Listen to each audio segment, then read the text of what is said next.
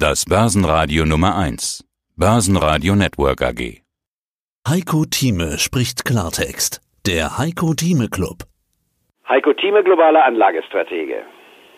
Herr Thieme, ich habe heute Morgen schon den Witz gemacht, dass die Woche im Prinzip das Jahr 2019 in klein ist. Wir haben nämlich genau die Themen. Wir haben Wahl in Großbritannien, also das Brexit-Thema mit dabei. Wir haben die Konjunktur mit dabei, wo alle möglichen unterschiedlichsten Konjunkturdaten kommen. Wir haben die Notenbanken, und zwar sowohl FED als auch EZB. Wir haben Impeachment-Themen und wir haben Handelskrieg-Themen mit diesem 15. Dezember als wichtiges Handelskonfliktdatum.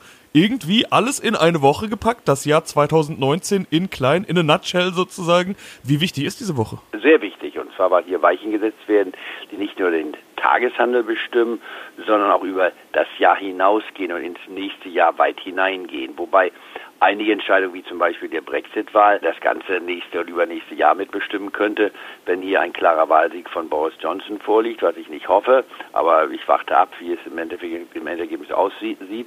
Sollten wir eine Unentschieden-Wahl haben, das heißt, wenn er keine arbeitsfähige Mehrheit hat, dann setzt sich die Brexit-Frage fort und hoffentlich wird dann endgültig im nächsten Jahr es zu einem zweiten Referendum kommen, was ich ja schon seit Anfang an immer gesagt habe, als beste Lösung, aber davon sind wir zurzeit noch einen deutlichen Schritt entfernt. Ja, und dann geht man auf die Tagesordnung über, nicht wahr? Wenn England also aus der EU austritt, sang- und klanglos am Ende Januar, um das gleich zu diskutieren, dann wird England für den einen oder anderen interessant. Das diskutieren wir dann aber in der nächsten Woche. Wir warten erstmal das Wahlergebnis ab und das, was sich daraus dann als Schlussfolgerung ergeben kann. Ja, vor dem Handelskrieg müssen wir auch abwarten. Da ist eben dieser 15. Dezember das Datum. Man munkelt ja schon die ganze Zeit, dass vielleicht davor, vielleicht sogar schon heute nochmal was kommen könnte. Eine Art Einigung, eine Art Teildeal oder zumindest eine Verschiebung dieses Inkrafttretens der Zölle, die ja dann immer auf Gegenseitigkeit beruhen. Wenn der eine vorlegt, zieht der andere nach. Das könnte schon eine neue Eskalationsstufe sein, wenn bis zu diesem 15. Dezember nichts passiert. Was erwarten Sie? Passiert da noch was? Kommen da noch positive Signale? Oder sieht es ab dem 16. Dezember ein kleines bisschen düsterer aus? Also heute trifft sich der Finanzminister Mnuchin und sein Berater, Wirtschaftsberater Larry Kudlow und dann derjenige, der immer wieder dagegen stänkert, nicht wahr? Der immer wieder sagt, nicht wahr? Angst heißt, der immer sagt, bitte, ich bin dagegen, wir sollten also die Strafzölle aufrechterhalten, sollten sie auch noch erhöhen, damit die Chinesen noch mehr an die Wand gedrückt werden. Das ist die falsche Strategie zwar, aber es gibt zurzeit 2:1 in der Stimmung. Ich glaube, dass Mnuchin und Kudlow eher dafür plädieren, dass man die Strafzölle, die Erhöhung der Strafzölle um weitere 15% jetzt am 15. Dezember, wenn nicht gar aussetzt, aber zumindest verschiebt. Nochmal für 2 oder 3 Monate. 3 Monate wäre vielleicht das Mindestmaß, um zu sagen, wir müssen hier noch weiter verhandeln mit den Chinesen, aber wir sind dicht dran und wir wollen die Verhandlung jetzt nicht einfach zerstören. Wir wollen den Handelsfluss oder die Gespräche, den Fluss der Gespräche weiterführen. Das wäre also meine Lesart. Wenn Trump sich anders entscheidet und auf die harte Linie umschwenkt, hat zwar ein Fernsehdrama wieder erzeugt, was die Börse beschäftigt, hat er auch die Weihnachtsrallye damit verdorben, denn sie dürfte dann äußerst schwach ausfallen und wieder für ratlose Stimmung sorgen. Insofern, ich setze darauf, dass wir also von heute bis zum Samstag hören werden, dass man bei den Strafzöllen noch wartet. Es könnte sogar sein, und das wäre das Optimalste, wenn man sagt, wir setzen die Strafzölle aus und wir reduzieren sogar die existierenden Zölle. Das wäre das Wunschszenario für einige. Na gut, dann sind wir nicht mehr zu halten. Dann gibt es ein Feuerwerk par excellence an den Börsen. Denn damit haben oder hätten die wenigsten gerechnet. Also in anderen Worten, es ist wieder alles offen und wir müssen tatsächlich abwarten.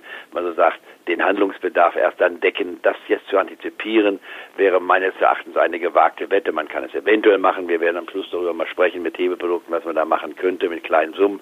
Aber von der Rationalität her gesehen, bitte abwarten, erstmal die Fakten und dann handeln wäre jetzt das Motto. Fakten haben wir bekommen, Konjunkturdaten, die sehen in letzter Zeit ja überraschenderweise immer mal wieder etwas besser aus, als manch einer das befürchtet hat. Wir haben immer über diese R gesprochen, diese böse Rezession, die über den Köpfen geschwebt ist. Deutschland ist nach den BIP-Zahlen dran vorbeigeschraubt und auch sonst sehen die Daten ja eigentlich jetzt ein kleines bisschen besser aus. War die Angst übertrieben? Ich will jetzt nicht sagen unbegründet, begründet war sie auf jeden Fall, aber war sie vielleicht ein bisschen zu stark ausgeprägt, etwas übertrieben? Nun gut, ich bin ja auf der Seite, wo ich gesagt habe, diese Angst ist nicht gerechtfertigt, weil man doch mit dem Rückspiegel argumentiert. Man interpretiert das, was man in der Vergangenheit gesehen hat an Zahlen und eigentlich als Stratege muss man nach vorne schauen. Man darf nicht zurückschauen, sondern muss sagen, das, was jetzt passiert war, ist Vergangenheit, das ist in den Märkten schon eingepreist und das, was kommen wird, Das bewegt die Börse. Und wer nach vorne geschaut hat, der musste oder sollte eigentlich zur Schlussfolgerung gekommen sein, dass wir nicht in eine Rezession hineinschlittern. Ich glaube, ich habe jedes Mal betont, nein, eine Rezession gibt es auf keinen Fall im Jahre 2020 und frühestens im Jahre 2021. Und hier würde ich sagen, 2021 kann man auch schon fast streichen, denn wenn man die jüngsten Prognosen sich anschaut, einmal von der Europäischen Zentralbank das Wachstum, was man erwartet, noch an die deutschen Umfragen, die jetzt herausgekommen sind, überall erwartet man bessere Zahlen. Und das bestätigt meinen Eindruck, auch zum Beispiel mein Freund Hans Bernecker, auch ganz klar jeden Tag oder jede Woche sagt er immer wieder, wir lesen die Statistiken falsch, wir schauen zurück und schauen nicht nach vorne. Und da sind wir uns einer Meinung. Wir kriegen einen leichten Aufschwung, wieder eine Verbesserung. Dem Verbraucher geht es gut. Wir haben in Deutschland auch eine Art Vollbeschäftigung, in den USA eine Vollbeschäftigung sogar. Das heißt, der Verbraucher hat mehr Geld in der Tasche. Wir haben eine niedrige Inflationsrate. Und der Konsum stellt nun mal 65-75%, je nach Ländern, nicht wahr, des Wachstums einer Nation dar. Das heißt, wenn der Konsum richtig läuft, dann läuft auch die Wirtschaft. Und wir werden uns in Europa von dem Nullniveau oder einem halben Prozent, wie man so schön sagt, weiterentwickeln können. Wir werden vielleicht eine 1 sogar sehen im nächsten Jahr, nicht wahr, beim Wachstum, was man in Deutschland hier anvisiert, und dann auch das nächste Jahr sogar eine 1,5, wie die jüngste Prognose es sagt. Das ist keine Rezession, das ist langsam beschleunigendes Wachstum. Vielleicht in den USA keine Rezession 2020 und auch für 2021 muss es nicht zum Stillstand kommen, auch wenn wir bereits im längsten Wirtschaftsaufschwung der modernen Geschichte sind. Es gibt keine Zeit seit 1850, wo wir einen so langen Wirtschaftsaufschwung ohne eine Rezession hatten, aber irgendwann kommt es im nächsten Jahrzehnt, nur das Wann würde ich offen lassen. Und genießen wir den weiteren Anstieg, der auch gerechtfertigt ist, selbst wenn die Börsen etwas anspruchsvoll bewertet sind. Und die Börse, die ist ja genau das Instrument, um in die Zukunft zu schauen. Die Börse will die Zukunft abbilden, also schauen wir auch mal auf die Börsen. Wir haben jetzt schon einige Themen besprochen, Themen des Jahres, Themen der Woche. Was bedeutet das alles jetzt für die Börse? Also wie ist die aktuelle Lage an den Märkten einzuschätzen? Einmal wie das Wirtschaftswachstum. Sie hörten einen Ausschnitt aus dem aktuellen Heiko Thieme Club. Das ganze Interview können Sie als Clubmitglied hören. Werden Sie Clubmitglied im Heiko Thieme Club, um erfolgreicher an der Börse zu handeln. Mehr dazu klicken Sie auf den untenstehenden Link.